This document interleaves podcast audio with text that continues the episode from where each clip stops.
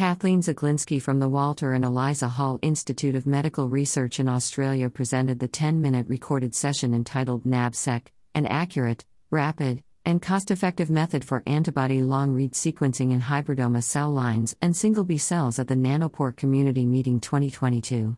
Zaglinski explained that hybridomas and B cells are common ways to generate antibodies in order to produce large quantities of antibodies. However, they mentioned that hybridomas are unstable and sometimes lose their antibody genes, and that a large percentage of hybridomas are actually producing a mix of antibodies. Interestingly, Zaglinski shared an article that mentioned that reproducibility the reproducibility crisis can be blamed, partially, on antibodies. The current approach is to use Sanger sequencing to verify antibodies. This process is costly and labor intensive.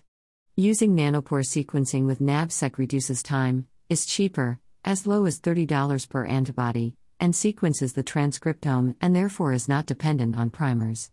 The NAb-seq process, Zaglinski explained, is whole transcriptome sequencing in which FACS sorted B cells are used for RNA extraction, cDNA synthesis, PCR barcoding kit, and nanopore sequencing. The team, Zaglinski explained, worked on a pipeline to simplify analysis. The pipeline is available from GitHub as a Nextflow pipeline and generates an HTML report. Zaglinski explained that NAb-seq detects the presence of multiple productive heavy and light chains in a sample. Zaglinski concluded that NAb-seq is cheap, fast, and effective for determining the sequence of antibodies from hybridomas and B cells. The process can generate 100% accurate sequences and facilitate verification of antibodies in research. I had never considered this application and learned about a different approach that combines transcriptomics and antibody verification.